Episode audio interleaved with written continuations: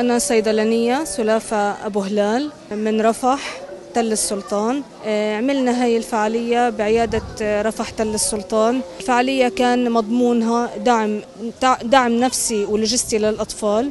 عملنا آه، طبعا بعض الأغاني الطفولية بعض الأنشطة الرياضية.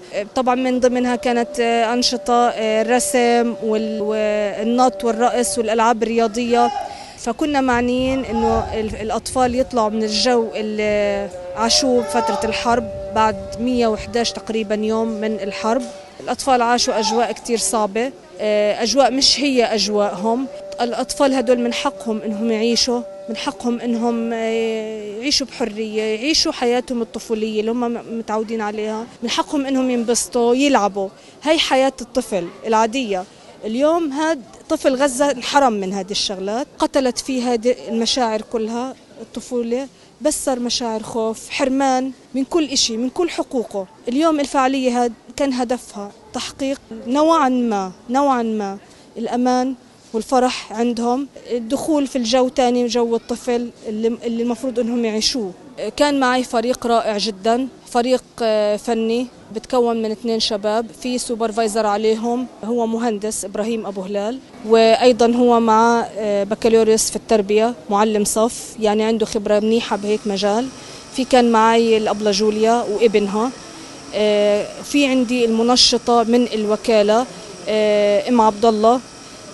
هاي الست رائعة جدا. آه، عملت دعم supportive للإشي كتير كويس إلنا. دعمتنا من الناحية هاد وقفت جنبنا كمان أنا بشكر مدير العيادة ومدير المنطقة الدكتور عماد العور اللي سهل لنا هاي الفعاليات وإقامتها. الفعاليات هذه راح تستمر بإذن الله. برضو الدكتور أيمن عبد اللطيف كان كتير أكتف معنا من أول الحرب. دكتور طارق الأسمر كانوا أول من آه، طبعا لبوا نداء الطوارئ وكنا إحنا أول فريق بنلبي نداء الطوارئ. اليوم هاي الفعاليات أنا آه، حابة إنها تستمر. على مستوى عيادات رفح راح تكون الفعاليات في الفترة الصباحية والفترة المسائية.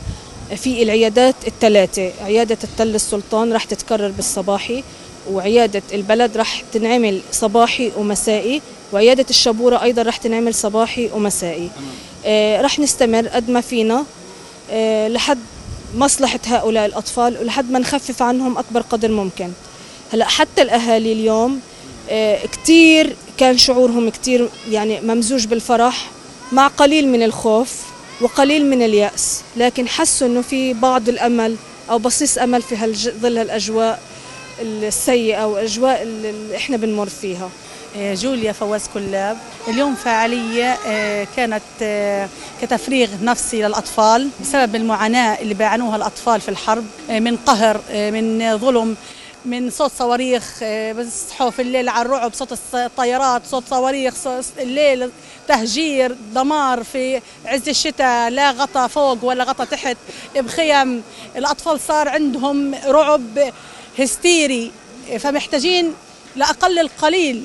لو جزء لا يتجزأ طبعا الدعم النفسي هذا اللي بنقدمه لا يتجزأ من المعاناة اللي بيعانيها أطفال فلسطين وأطفال غزة بالذات. للأمانة إشي إشي مدمر للطفل.